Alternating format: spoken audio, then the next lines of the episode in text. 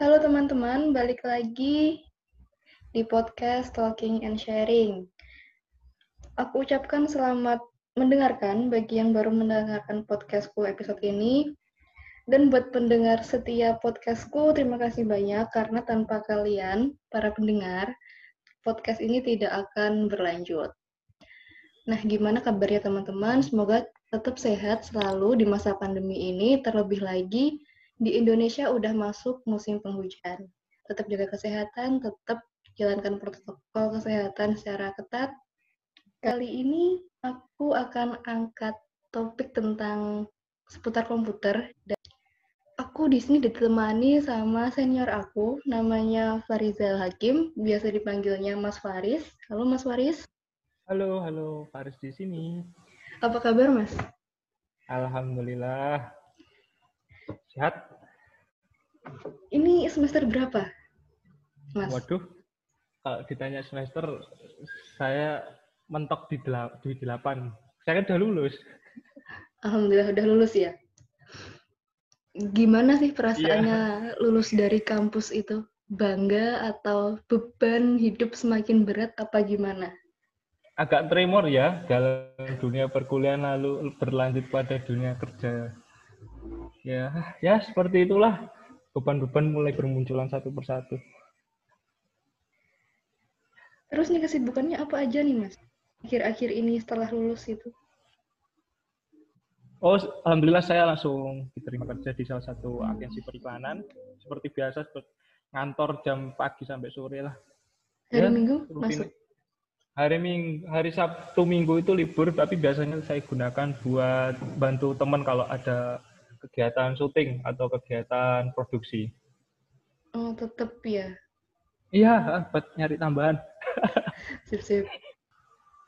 Kuliah saya mengambil penyiaran, konsentrasinya pada program studi manajemen produksi siaran. Oke. Nah, ini kan aku juga sempat kaget nih. Kok tiba-tiba jurusan yang nggak ada bau-bau teknik komputer itu malah hmm. mengurusi soal teknik komputer nih. Gimana itu sejarahnya? Oh, jadi itu sebenarnya itu uh, pelampiasan karena saya dulu itu ketika SMK kebetulan saya itu jurusan teknologi informasi hmm. dan ketika daftar kuliah saya itu mengambil jurusan sistem informasi dan teknik teknik teknik apa lupa aku satunya. Nah, saya itu sebenarnya SN itu SNMPTN itu diterima di daerah Surabaya sana, tapi nggak nggak tak ambil karena tidak dapat restu kan.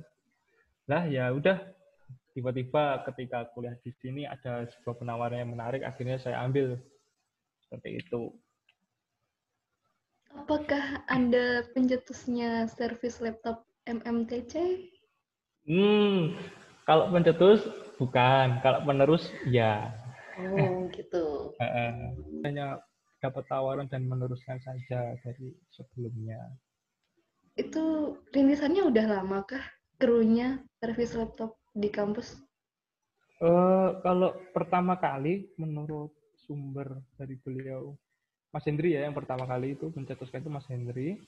Kalau tidak salah itu tahun 2000 sekitar 2015-2016an itu berdiri, udah berjalan, sudah sudah banyak juga yang servis.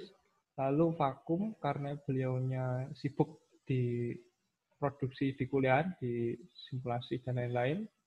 Vakum sampai beliaunya lulus pun nggak ada yang meneruskan kan. Sampai mm -hmm. di akhirnya pun ada penawaran ke aku kan karena pernah ngobrol sharing gitu masalah komputer dan saya menawarkan diri, saya mengajukan diri lah mas ini tak teruskan aja. Soalnya kan sayang banget udah punya masa udah terkenal tapi nggak jalan nggak jalan juga kan. Akhirnya ya tak ambil alih pada tahun 2018 nah, 2019 maaf 2019 seperti itu. Terus ini pas benerin laptop teman-teman itu kerusakan hmm. yang paling sering itu apa sih keluhan teman-teman ini yang serius atau yang agak itu ya agak menyebalkan ya.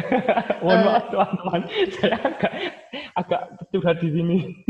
yang serius dulu, ntar yang guyon-guyon nggak apa-apa sih. Oh.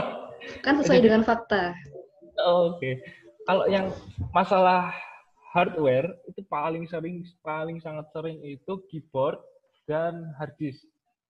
Keyboard dan hard disk itu sangat sering banget itu kalau keyboard dan hard disk itu. Apalagi kalau tak bongkar sekarang ya kalau di laptop-laptop hmm. keluaran 2014 2015 ke atas itu untuk keyboard itu sa sangat tidak bisa dibenahi atau sudah tidak bisa dibenarkan lagi kalau 2014 2015 karena, karena? kompon karena komponennya itu berbeda dengan uh, komponen laptop keluaran sebelumnya produk seperti Toshiba dan lain-lain. Kita bisa menilai sendiri lah semakin lama kan laptop semakin tipis tuh Hmm. Bisa dilihat semakin tipis kalau dibongkar komponennya itu semak, uh, semua komponen itu disederhanakan. Di di keyboard sendiri itu kalau produk lama seperti Toshiba yang lama, Acer yang lama, Asus yang lama itu komponen uh, keyboardnya itu mesinnya itu ada mesinnya yang yang bisa dilihat lah secara simpelnya sederhananya seperti itu. Dengan kalau uh, keyboard sekarang itu tuh semuanya itu sangat mikro mikro mini gitu. Jadi kalau rusak ya udah semuanya kena gitu. Itulah yang agak agak riskan ya. Jadi kalau teman-teman tiba-tiba mas ini laptopnya keyboardnya yang diketik sendiri atau keyboardnya nggak bisa dipencet atau gimana gitu. Terus aku tuh juga agak berat ya kalau ngomong ini tuh sudah nggak bisa dibenerin lagi harus diganti hmm. gitu. Aku tuh mikirnya nanti teman-teman mikirnya wah mas Faris tuh dikit-dikit ganti, dikit-dikit dikit-dikit Berarti ganti. gantinya itu satu set? Iya, satu set. Satu set keyboard itu kalau ganti. Kalau dulu kalau dulu itu kalau nggak salah Toshiba keluaran yang lama tahun 2010, 2009, 2009 itu hmm. ada yang bisa diganti beberapa part kalau nggak salah. Ingat hmm. waktu SMK itu dulu. Tapi kalau ini itu kalau laptop sekarang itu kalau keyboard rusak ya udah langsung lebih baik ganti aja soalnya bisa kalau bisa pun dibener, diberin ya namanya komponen kecil semakin lama semakin riskan. Seringnya keyboard ya yang ditangani di kampus. Keyboard sama harddisk, uh, keyboard sama harddisk yang paling sering. Karena harddisk sepele lah masalahnya. Itu bukti bahwa anak-anak kampus itu rajin, rajin bikin tugas, rajin ngetik, rajin Bisa main juga game. rajin menaruh makanan di samping laptop. oh no, itu habitku karena aku sering sering lah aku makan uh, soto makan gado-gado uh, pokoknya bawa minuman es itu di langsung aku taruh di atasnya. Kan lebar nih laptopku lebar uh, kan sampingnya oh.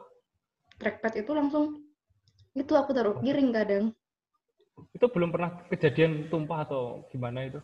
Oh ini ada yang lucu. Jadi kan waktu itu uh, masku kan minta kan minta ambilin sari apel waktu lebaran. Okay. uh. ya udah aku ambilin itu aku lempar. Aku lempar itu kena laptop.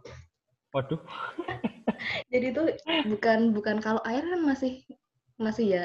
Ah masih ya, ya, ya air, air lah. lah gitu uh, itu pliket pliket ya. pliket pliket sama itu. Ya. apa sih? Itu waktu pas biasa ya kadang itu snack tuh jatuh yang tabur-taburannya itu loh oh, iya. masuk ke keyboard terus nggak bisa diambil di vakum pun ke dalam banget itu sih. Hmm. cerobohan yang sampai sekarang itu masih jadi habitku. Itu kalau seperti itu pernah nggak sih menjumpai kayak semut kayak serangga yang masuk ke dalam keyboard gitu? Oh sangat sering. Saya ganti laptop nah. empat kali dan itu kemasukan semut semua. Nah itu itu memang penyebabnya seperti itu ya. Bagi teman-teman yang mendengarkan ini uh, sangat ditekankan kalau um, main laptop jauhkanlah dari benda-benda yang bisa mengundang makhluk seperti, seperti itu. Karena apa? Karena keyboard kan ruang berungga kan, jadi yeah. oleh serangga itu sangat uh, nyaman buat dijadikan tempat tinggal dan itu bisa merusak keyboard dan komponen yang lain. Seperti itu. Kalau dikasih pelindung itu kan ada kan yang silikon. Nah, kalau pelindung atau silikon itu ada ada itu ada efeknya nantinya.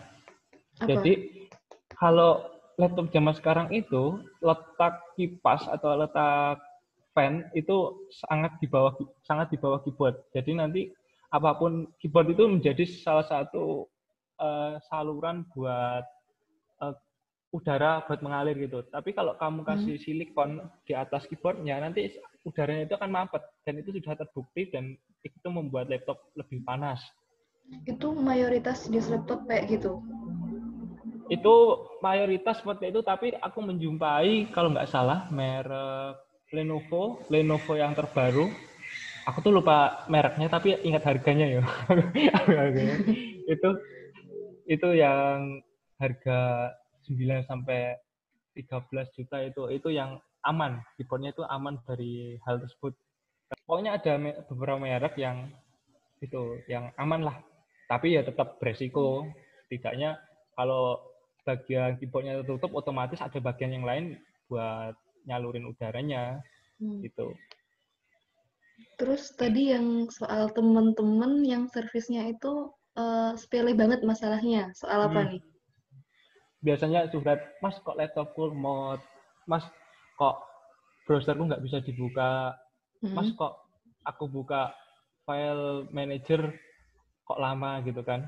Hmm. Terus aku cek semuanya, aku cek dari uh, kerapian datanya, aku cek dari aplikasi yang digunakan, aku cek dari aplik proses yang berjalan, itu tuh sangat tidak teratur gitu loh maksudku dari rekan-rekan eh, hmm. kerapian file hmm. install aplikasi itu perlu diperhatikan itu sangat sangat penting ya contoh contoh gini uh, kita harus file ketikan office itu sembarang tempat gitu kan semakin bertambah file kita semakin banyak dan akan menjadi berantakan kan berantakannya dari file yang kalian buat itu, itu juga mempengaruhi kinerja dari laptop kalian. Seperti itu. Apalagi yang masih memakai hard disk. Memakai masih hard disk, itu sangat membuat lemot. Jadi buat rekan-rekan, kalau ditanya, kalau kalian nanyain kenapa kok laptop lemot, pertama kalian harus memperhatikan uh, apakah laptop kalian sudah rapi dalam tanda kutip rapi secara datanya atau rapi secara penginstalan aplikasian. Jadi banyak kita sering install aplikasi tapi kita nggak baca rule-nya. Banyak juga contoh nih, ada satu aplikasi yang menyebalkan ini bagi teman-teman sering terjebak itu aplikasi Format Factory. Format Factory itu kalau kita install nanti di dalamnya ada sebuah kayak centang isi itu kita di dalamnya itu suruh ada include dua aplikasi yang lain yang sangat mengganggu nantinya di proses. Jadi bahkan bisa memakan proses sekitar berapa persen, sekitar 10 atau 20 persen, dan itu sangat membuat lemot. Jadi teman-teman itu agak berhati-hati ya kalau install aplikasi, lebih baik uh, ditemani oleh teman yang lain dan dibaca secara baik-baik lah kalau install aplikasi. Itu yang membuat laptop kalian itu lemot dan bermunculan masalah yang lain itu pertama gara-gara nggak rapi aja ya. Kayak kamar. Kamar itu kalau nggak rapi hmm. pasti banyak masalahnya. Kalau nggak serangga yang datang bau atau pengap itu ya sama aja. Seperti iya itu. sih. kadang kalau buru-buru auto save juga kan langsung save aja gitu.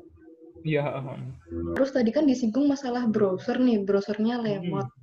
nah hmm. aku tuh ada kasus itu bukan browserku lemot tapi tiba-tiba hmm uh, itu halaman welcome page-nya pas aku buka langsung hmm. tuh langsung ganti. Gantinya itu ke Yahoo kan. Karena hmm. Chrome sendiri tuh aku modifikasi kan. Aku customize hmm. customize sendiri backgroundnya kayak gimana, hmm. icon-iconnya mau gimana. Nah, beberapa bulan yang lalu itu sering langsung berubah ke Yahoo dan itu hmm. kosongan. Itu kenapa sih? Hmm. Nah, itu tuh sering terjadi di browser-browser bukan hanya di Chrome ya, di semua browser akan terjadi seperti itu. Jadi kan kalau kita tilik pengertiannya, browser itu sebenarnya browser itu hanya mesin, tapi untuk ruh atau nyawanya itu sebenarnya ada di uh, mesin pencarinya. Jadi hmm. browser itu alat mesin pencarinya. Nah, biasanya hal tersebut terjadi apabila kita itu dalam gimana ya nyebutnya kan biasanya di browser itu ada settingan ini tak buka biasanya ada settingan di, di set engine ya? option, ya oh di set di search nah itu biasanya kan ada default search engine kan yeah. nah itu memang kita udah klik udah klik yang Google nih mm. kan ada bilangnya Amazon Bing dan lain-lain mm. kan nah tapi kok tetap itu ya mengarah ke mm. tempat yang lain biasanya mm. kalau lebih sering tuh aku bukan itu sih, bukan justifikasi ya. Lebih sering tuh biasanya kalau teman-teman tuh tak lihat itu bahkan malah biasanya pakai bahasa Ukraina atau bahasa bahasa apa ya bahasa Rusia gitu. Loh browsernya kok pakai bahasa Rusia? Tak, tak lihat ternyata masalahnya itu ada di add-on, hmm. di add-onnya, add-on. Coba dicek hmm. di add-on atau hmm, benar di add-on atau plugin. Nah hmm itu tuh ada beberapa extension yang kalau kita kita ketik browser, kita berselancar atau kita browsing itu biasanya hmm. add-on itu akan masuk-masuk sendiri dan akan menginstal sendiri di hmm, extension hmm. atau di plugin. Nah itu patut diperhatikan, sangat kalau, patut diperhatikan. Kalau gitu pas mau download apa, antar ya, you, must, oh. you must install ini dulu gitu loh. Oh benar, itu sering sekali lah. Masalahnya itu ada di situ biasanya. Jadi kayak, hmm. wah ini kok search engine udah tak atur Google tapi ketika buka pertama kok bukanya hmm. jauh atau gimana. Nah itu biasanya jadi extension atau di plugin.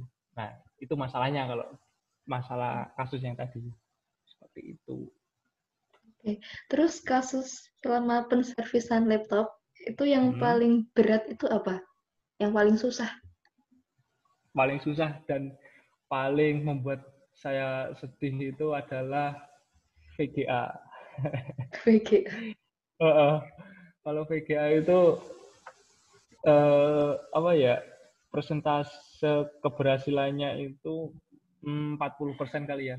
40% itu pun kalau tidak terjadi apa ya 40% itu kalau masih ada sedikit harapan nyala gitu. Soalnya udah berapa kasus ya? Sebentar, tak hitung dulu kalau dari yang pernah lakukan satu dua tiga empat empat kasus dari empat kasus itu PGA yang berhasil hanya dua gitu. Itu biasanya ganti karena baru ganti baru nah, komponen. kan gini, kan ini laptop semakin lama semakin tipis. VGA-nya ah. itu kan onboard. oh iya. Kalau VGA onboard kan gimana mau ganti ya? ganti onboard kan sekalian ganti laptop. Kemarin baru saja dari anak Manarita, anak Manarita angkatan angkatan kalau nggak salah angkatan bawahmu itu kejadiannya sama. Itu kejadiannya itu kejadian itu agak miris ya. Pertama itu layarnya dia itu merah memerah gitu, kemerahan. Hmm. Terus habis itu tak cek, tak cek ternyata kabelnya itu normal semua. Merah-merah-merah, tak biarin dulu, eh lama-lama mati. Nggak ngapa-ngapa mati, terus tak nyalain lagi, mati lagi. Tak hmm. cek memang karena sudah lemah harus di VGA-nya. Biasanya gitulah, lemah dan harus di rebol. Di rebol tuh kayak gimana ya? Kalau kalau orang mau meninggal tuh biasanya dikasih listrik kejut itu loh. Oh iya. Pegangnya di seperti digituin dikejut-kejutin gitu lah. Itu kan ke presentasi keberhasilannya kecil kan? kritis. Itu gara-gara apa sih? Kok cepat rusak VGA-nya hmm, itu gara-gara pertama pemakaian pastinya. Pastinya pemakaian yang uh, berlebihan. Contoh buat ngedit atau buat ngegame. Hmm. buat buat ngegame itu proses laptop itu sekitar kalau persentase secara umum itu sekitar 60 sampai 70 persen itu ada di VGA atau GPU-nya. Sedangkan hmm. yang yang lainnya itu ada di proses yang lain kayak di RAM gitu kan lebih kecil persentasenya. Jadi kalau semakin lama itu GPU itu atau VGA-nya itu dipaksa untuk bermain, untuk dipaksa untuk melakukan proses yang berat, otomatis dia akan uh, dia akan mengalami titik lelah lah kalau biasanya titik lelah atau uh, waktunya ya gimana ya kalau komponen terus dipaksa buat panas semakin panas semakin panas gitu. Itu patut jadi perhatian. Yang kedua sih karena konsleting biasanya kayak konsleting. Konsleting pun penyebabnya juga banyak. Konsleting pun banyak kak. Apa aja? Charger bisa baterai bisa. Kalau charger biasanya kalau pakai charger yang nggak ori atau chargernya mulai rusak, di mana di charger itu ada biasanya ada bagian kotak itu kan, ada kotak charger itu kan ada dua, ada adaptor dan ada kepala chargernya biasanya yang ke, mm. yang ke, ke laptopnya. Biasanya kalau mengalami error, biasanya adaptornya itu tidak bisa memproses daya secara utuh. Jadi daya yang masuk itu 12 biasanya diredam di adaptor sekitar 10-an. Tapi kalau uh, adaptornya mulai rusak, biasanya langsung 12 itu langsung masuk ke laptop. Nah, nanti yang jadi beban bebannya beralih ke baterai. Apalagi baterai yang lama dan keluaran lama yang masih pakai hmm, pakai apa itu baterai yang lama itu?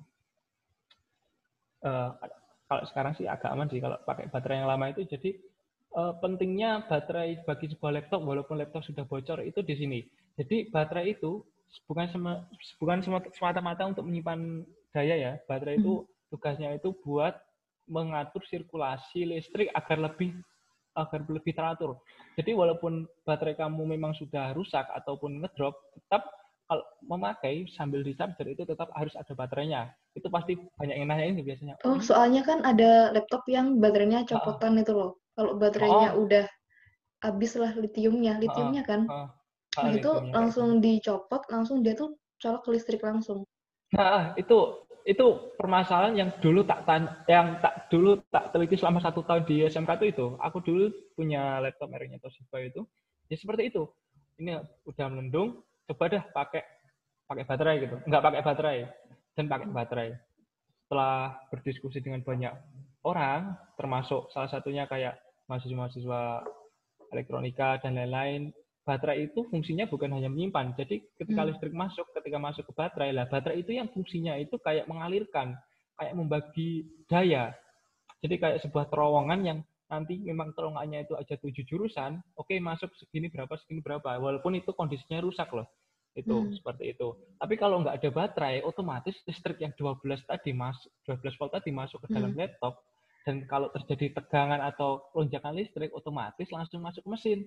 Otomatis yeah. kalau masuk ke mesin langsung kena dong motherboardnya dan itu memang sering terjadi bisa langsung ke GPU-nya bisa langsung dan lain-lain lah bisa keram gitu. Iya lebih lebih riskan sih kalau kayak gitu. Iya lebih riskan.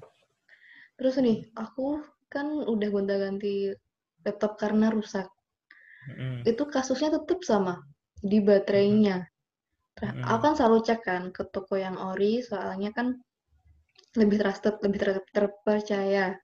Mm. Hmm. Itu pasti dibilangnya tuh ganti baterai mbak, ganti baterai oh. mbak. Apakah itu mm. mereka jujur akan kondisi bateraiku udah memburuk ataukah mm. politik dagang mereka? Wah, mau bongkar-bongkar nih. Ini ori ya di toko itu berarti kayak kayak service centernya ya ori ya? Iya. Mohon maaf bagi Aku nggak sebut merek laptopnya loh ya. Jangan tuntut saya ya, jangan tuntut saya setelah ngomong ini. Jadi saya uh, untuk service center saya udah ke semua service center termasuk service center Toshiba yang kemarin ditutup di Indonesia hmm. gerainya. Jadi memang kalau masalah kerusakan terjadi pada spare part itu pasti diganti. Apa pun tingkat kerusakannya. Apa pun tingkat kerusakannya. Bahkan keyboard. Walaupun keyboard, itu masih bisa diperbaiki. Benar sekali. Walaupun oh, itu no. masih bisa diperbaiki. itu benar benar sekali. Mohon maaf tapi ini fakta. tak jelasin ya, tak petakan ya bagi rekan-rekan yang mau servis secara resmi atau bukan. Jadi memang bagi kalian yang tidak ingin repot tidak ingin menunggu lama atau gimana, tapi tetapnya jatuhnya lama sih.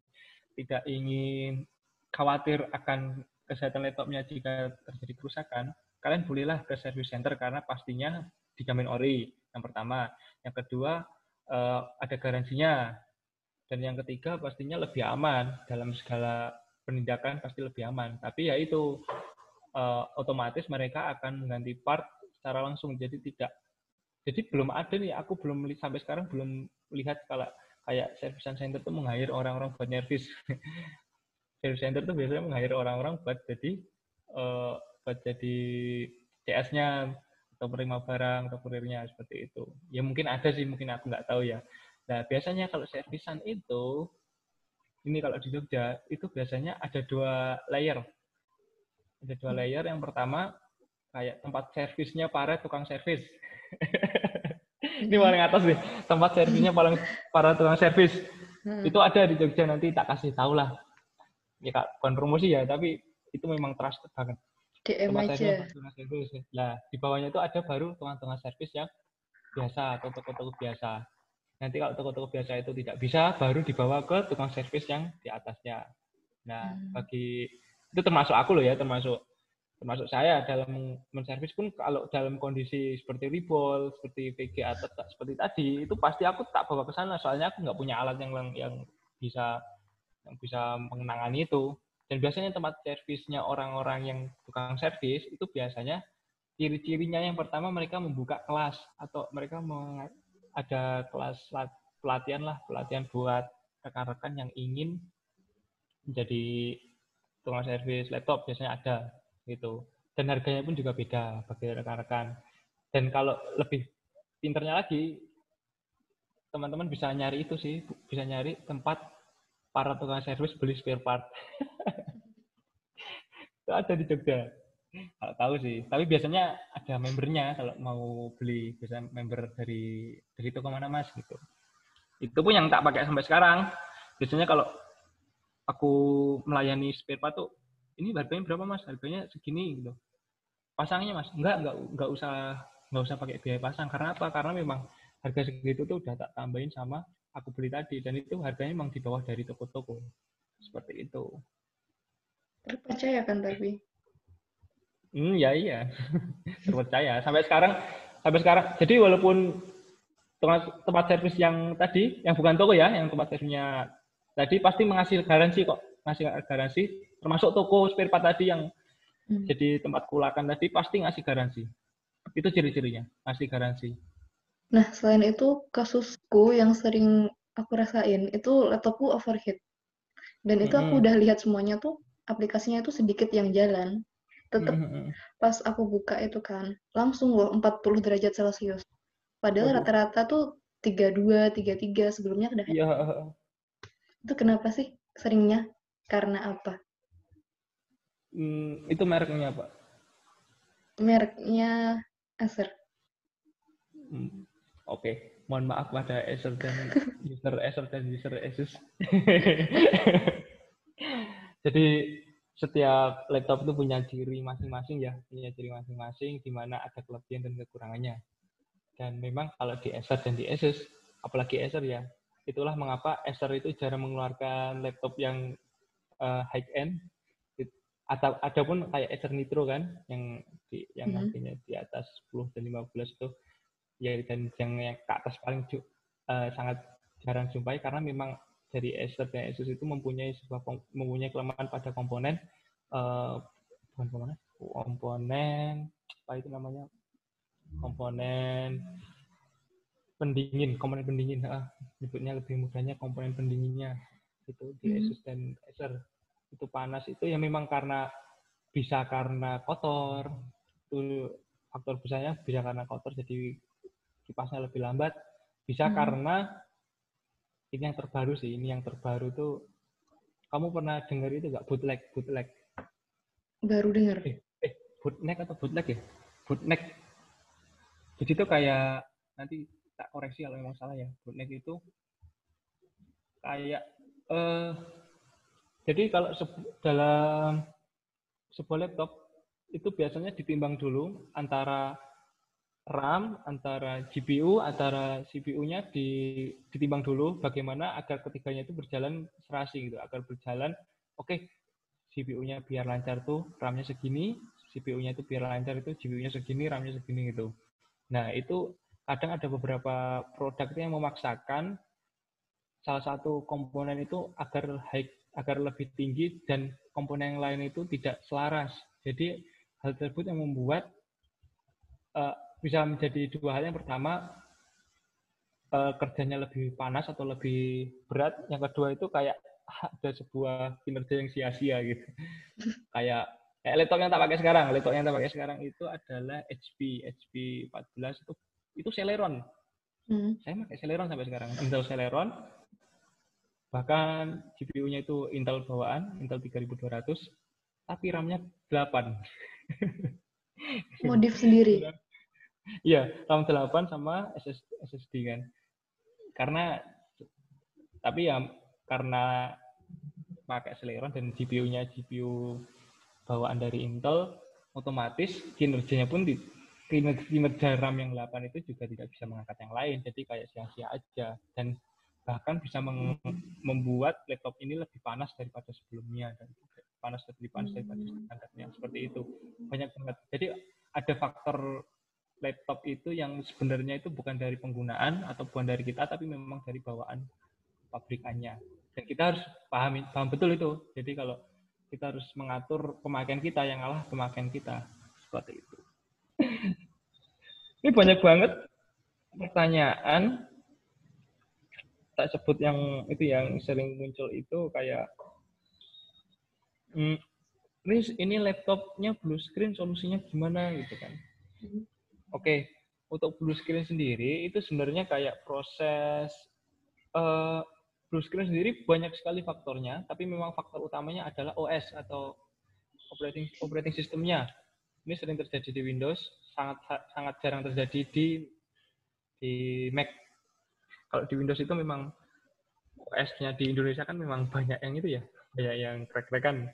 Mohon maaf ya teman-teman ya, banyak yang krek-krekan dan itu sangat rentan terhadap hal yang namanya blue screen. Blue screen sendiri adalah kesalahan sistem dalam membaca file sistemnya sendiri. Bisa karena file sistemnya missing, hilang, atau memang karena kena virus. Dan blue screen sendiri itu faktornya bisa karena murni OS-nya atau karena harddisknya. Karena hard, kalau harddisknya rusak atau hmm. baret, otomatis file sistemnya tergores dan hilang. Itu. Itu Bedanya dua. blue screen sama black screen? Sebenarnya sama aja sebenarnya kalau black screen itu gagal masuk ke Windows-nya, jadi benar-benar gagal masuk ke OS-nya. Jadi OS OS-nya itu tidak bisa mengakses buat untuk recovery datanya. Sedangkan kalau black kalau blue screen itu Windows-nya masih masih ada usaha dikit lah buat buat ngasih recovery data atau buat uh, membenahi sistem yang rusak atau yang hilang tadi gitu tadi. Ya untuk penanganannya pertama kita lebih baik sih kita ada CD installer Windows-nya di mana kita nanti akan merefresh bukan menginstal ulang ya, kayak merefresh sistem yang hilang aja kalau ada installer Windows-nya. Tapi kalau udah nggak bisa sih memang harus diinstal ulang. Itu kalau di OS-nya. Kalau sampai di hard disk-nya ya walau alam kalau memang masih oh, belum ada dana atau apa dan memang darurat bisalah dipakai tapi uh, bisa dicek dulu kesehatan hard disk-nya seperti itu. Itu apakah pas install ulang kan nggak sempat mindahin file tuh? Apakah hmm. terancam hilang semuanya? Nah, biasanya kan di dalam laptop itu kalau bawaan orang install itu biasanya ada lokal disk C dan lokal disk C, D dan E dan seterusnya kan. Hmm. Nah, yang hilang nanti apabila diinstal ulang nanti sebenarnya bisa milih kok sebenarnya bisa di C, D atau D, E. Tapi biasanya kan orang orang kan pahamnya di C. Jadi hmm. setiap file apa pun ini buat rekan-rekan, file apa pun yang penting jangan disimpan di drive C, di local disk C. Karena apa? Karena itu file system. Kalau memang file system, ya murnikan atau uh, gunakan buat sistem aja, jangan buat nyimpen data. Itu tuh kayak uh, kalau di otak itu memang karena ini ini buat mikir, bukan buat ingatan. Kalau ingatan buat D dan E aja. Jadi kalau kalian terjadi hal seperti itu, data kalian masih bisa aman. Kalau di D dan E. Hmm gitu, gitu patut diketahui rekan-rekan. Jadi nyimpan file di C, C itu bukan hanya di kalau kamu ngetik C-nya aja loh. Kalau di download, di hmm. pictures, video, music, hmm. dokumen itu C, itu C. Desktop itu C. Jadi lebih baik disimpan di D, E dan seterusnya itu lebih aman lah, mengurangi uh, fatal kejadian fatal apabila terjadi hal tersebut black screen atau blue screen. Tapi ada loh, aku pernah pakai software itu hmm. buat uh, recover semua data yang hilang. Iya. Hmm. Jadi itu manggil semua data yang lama-lama pun kepanggil juga. Hmm. Ada. Hmm. Tapi nggak nggak nggak utuh gak semuanya utuh ya? kepanggil. Salah. Itu residual itu. Itu data residual. Memang bisa itu. Tapi ya kemarin baru saja terjadi aku habis produksi shooting memory card, memory card uh, memory cardnya itu tiba-tiba error dan lain-lain. Nggak bisa kebaca kan? Akhirnya tak recovery eh data dua tahun yang lalu yang di okay. itu juga kembali lagi. Seperti itu. Jadi kalau apa itu digital forensik tuh nggak ada jejak yang nggak bisa ditelusuri loh. Hmm, ya itu aku pun juga sampai sekarang tuh percaya kalau data itu sebenarnya nggak benar-benar hilang. Apa pun yang kita tulis itu sebenarnya nggak benar-benar nggak bisa nggak bisa nggak benar-benar bisa hilang sebenarnya. Mm -hmm. kedua oh ini ini lebih ke aplikasi ya, jadi ada yang ngechat. Ini bagi gamers yang biasa main game bola, Pro hmm. Evolution Soccer. Mm-hmm. PS saya VRAM-nya tidak terbaca 2 GB. Kenapa gitu kan? Nah, rekan-rekan, ini adalah permasalahan yang saya hadapi sekarang. jadi saya install PS itu sama, ini VRAM-nya ya, saya malah RAM saya nggak kebaca berapa giga gitu. Ini karena memang murni dari GB, pembacaan GPU-nya ya. Jadi rekan-rekan, ini murni dari GPU-nya bisa karena GPU-nya nggak update atau memang sudah mentok bisa bisa bacanya seperti itu. Jadi kayak kompatibelnya seperti itu. Jadi memang tidak bisa dimanipulasi lagi. Sebenarnya masih bisa diusahakan, tapi sama saja kayak membohongi sistem. Kayak membohongi hmm. sistem yang yang efeknya juga nggak terlalu terasa.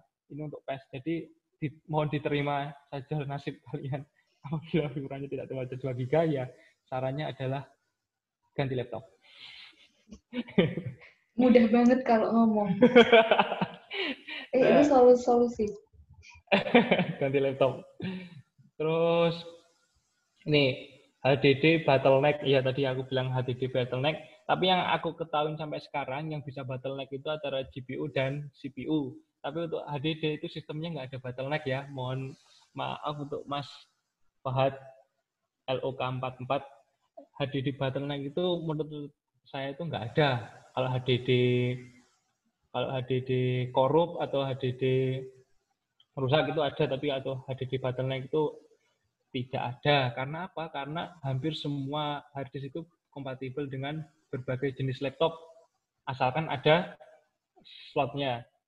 Bottleneck itu tadi tak jelasin bottleneck itu adalah sebuah ketidakseimbangan sistem antara CPU dan di, GPU atau antara komponen sehingga menghasilkan kinerja yang kurang baik bisa bisa bisa kerja terlalu keras ataupun bisa kayak sistemnya menjadi sia-sia. Itu bottleneck singkatnya seperti itu. Tapi kalau untuk uh, komponennya, sistem komponennya itu lebih rumit sekali itu nantinya.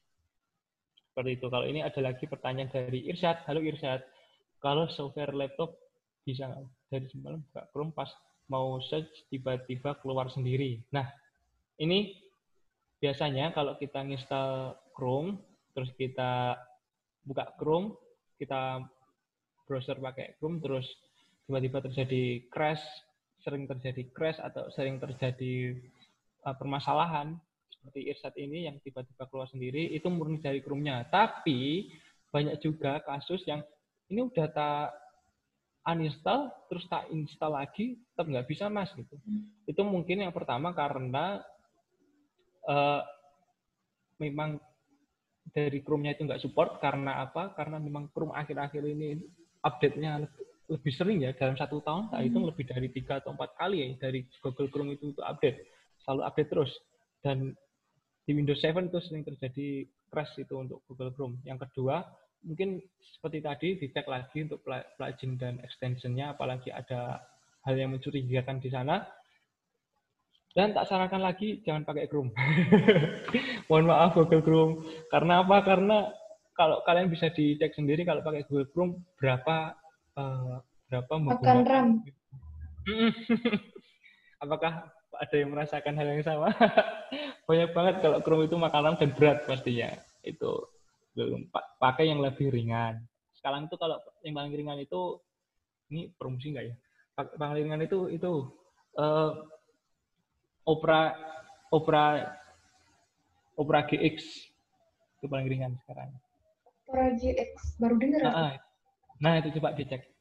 Coba dicek tuh fiturnya lengkap. Ini dipotong aja ya bagian ini ya. Nanti iya. kesannya kayak. Enggak apa-apa sih. Ini kan nggak nggak ada nggak ada apa sih nggak ada sponsor juga. itu itu ringan untuk rekan-rekan silakan dicoba Opera GX atau bisa pakai itu sih bisa pakai sekarang sih uh, Mozilla udah stabil, udah enak enak juga. Nah, kalau ditanya nih Mas, mending rakit PC atau beli PC yang udah jadi? Nah, ini pertanyaan itu sama kayak kalian menanyakan laptop yang paling laptop yang paling worth itu apa sih gitu kan? Itu pertanyaan itu hampir seperti itu sih. Jadi bagi rekan-rekan merakit PC ataupun membeli PC yang udah jadi sebenarnya itu dua hal yang bisa dikompromikan sesuai dengan kebutuhan masing-masing. Contoh, kalau kalian itu orang yang pekerjaannya tidak memerlukan proses yang berat atau setidaknya hal-hal yang ringan, memang me membeli PC yang sudah jadi lengkap beserta komponennya itu lebih murah dan lebih disarankan karena apa? Karena kalian tidak perlu lagi repot-repot memikirkan komponen apa yang harus uh, yang harus kalian beli atau yang harus kalian upgrade dan pertimbangannya masing-masing. Contoh, kalau kita merakit PC itu disarankan sih, tak sarankan buat orang-orang yang uh, kerjanya menggunakan aplikasi berat atau aplikasi editing ataupun untuk gamer juga disarankan karena kita akan tahu sendiri seberapa beberapa kemampuan dari laptop dari PC kita. Kenapa? Karena nanti gini, uh, kalau kita rakit PC kita akan mempertimbangkan banyak hal. Yang pertama komponen, komponen apa yang cocok untuk CPU ini. Kita beli CPU ini, cocok nggak sih CPU ini disandingkan gitu. Biasanya kita harus banyak-banyak nanya, harus banyak-banyak nanya. Jangan asalkan, wah ini ada ada GPU yang paling bagus nih, wah ada prosesor yang paling bagus nih, wah RAM-nya yang paling bagus nih. Gini. Dibeli aja semuanya yang paling bagus, tapi ketika dipakai bottleneck tadi yang tak jelasin tadi. Hmm. Nah itu, itu kalau rakit PC itu disarankan karena kalau kita tahu dari komponen apa yang kita beli, kita tahu kemampuannya karena kita tahu kemampuannya, jadi kita tahu batasan-batasan kita makanya seperti apa dan seberapa uh, komputer ini bisa menunjang pekerjaan kita. Tapi ya itu uh, kita harus siap-siap terhadap konsekuensi harga dan konsekuensi komponen yang ternyata tidak cocok untuk visi kita tadi. Tapi untuk overall sih, oke okay, silakan bagi yang mau beli PC langsung.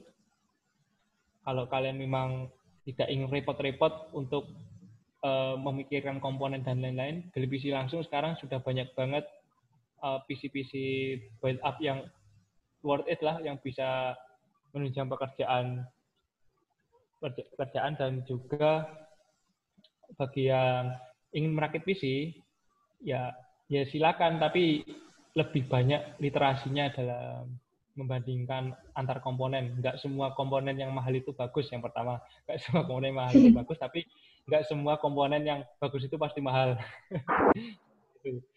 Karena merakit PC itu cocok-cocokan. Kemarin aku aku bantu rakit PC seharga 15 juta. Bayangkan PC itu seharga 5 juta aja udah bagus banget. Ini 15 juta. Pastinya kan pusing banget dong. 15 juta komponen apa nih yang harus beli? Itu. Oke, ini ada pertanyaan lagi nih.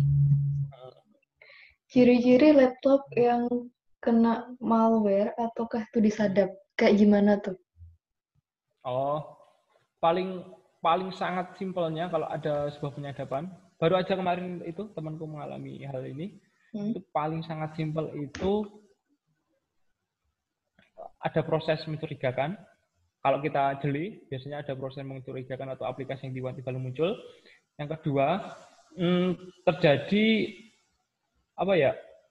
Gimana jelasinnya? Terjadi aktivitas laptop yang otomatis otomatis mengeluarkan pop-up.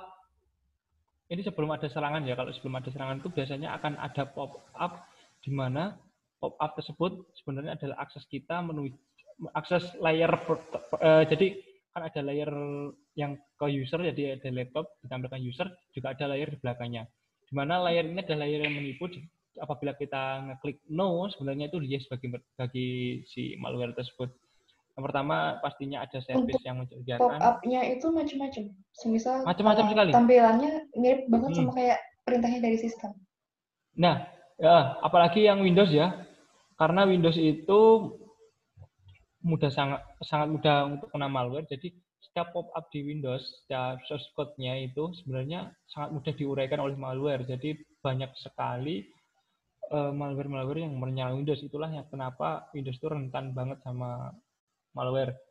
Seperti itu. Pertama terjadi service yang mencurigakan atau aplikasi mencurigakan. Yang kedua terjadi aktivitas yang tidak dikehendaki atau tiba-tiba laptop itu yang sering tuh kayak tiba-tiba kita diem tiba-tiba laptop itu buka browser tiba-tiba muncul muncul komen prom gitu kan hmm. itu patut dicurigai itu yang ketiga biasanya kayak tiba-tiba internet internet itu tiba-tiba internet jadi ini uh, kasus yang jarang tapi lebih berbahaya itu kayak internetnya tiba-tiba nyambung putus nyambung putus nyambung itu itu sangat hmm. berbahaya sih. karena itu tanda bahwasanya terjadi pengunduhan data yang tidak kita inginkan internet putus nyambung itu jadi kita mikirnya itu kayak wah ini internetnya error tapi enggak itu sebenarnya hmm. kayak proses nyambung kalau di MMTC kemarin tuh pernah satu satu masa bukan satu masa ya kayak satu periode itu kena itu. Kenapa itu malware yang nyimpen data itu? Nanti kalau kalian dalam satu disk itu akan berubah menjadi satu akan Mhm. jadi satu bagian akan menjadi satu kayak ke kompres itu kayak ke zip atau ke rar menjadi satu. Tapi nanti hilang itunya ukurannya hilang. Dan nanti apabila kita nyambung sampai internet nanti akan muncul pop up bahwasanya eh, laptop anda sudah sudah kena malware ini ini untuk untuk me- mengembalikan data anda anda harus gini gini gini gitu. Itu pernah saya MTC sekitar sepuluhan kasus lah lapor kayak gitu. Kalau dulu sih tahun 2010 2011 tuh yang paling bahaya kan Trojan. Terus Trojan dapat dijinakkan. Karena Trojan nggak sampai data sih Trojan itu hanya kayak sampai sistem file system tapi kalau ini yang ini udah bahaya nih semakin lama malware tuh lebih bahaya banget udah bisa data kita aja udah nggak aman seperti itu Apakah WiFi itu lebih Hmm. rentan daripada kita pakai mobile data? Mhm. WiFi secara umum ya kalau Hmm. di itu lebih rentan karena memang jaringannya itu jaringan terbuka open di mana kita mengakses sebenarnya data kita tuh berdampingan dengan data orang lain dalam satu jalur yang sama. Kalau pakai Hmm. paket mobile data itu karena sistemnya kita itu aduh aku lupa namanya. Jadi kita kan pakai SIM SIM card. SIM card itu sebagai ini bahasa mudahnya SIM card itu sebagai perantara kita buat mengakses ke sana. Jadi kita mempunyai line sendiri, line atau jalan jalan sendiri buat mengakses ke internet. Jadi kalau ya biasalah kalau kita lewat jalan tol sama jalan biasa, Biasa. yang kita sendiri kan uh, banyak singgungan dan lain-lain.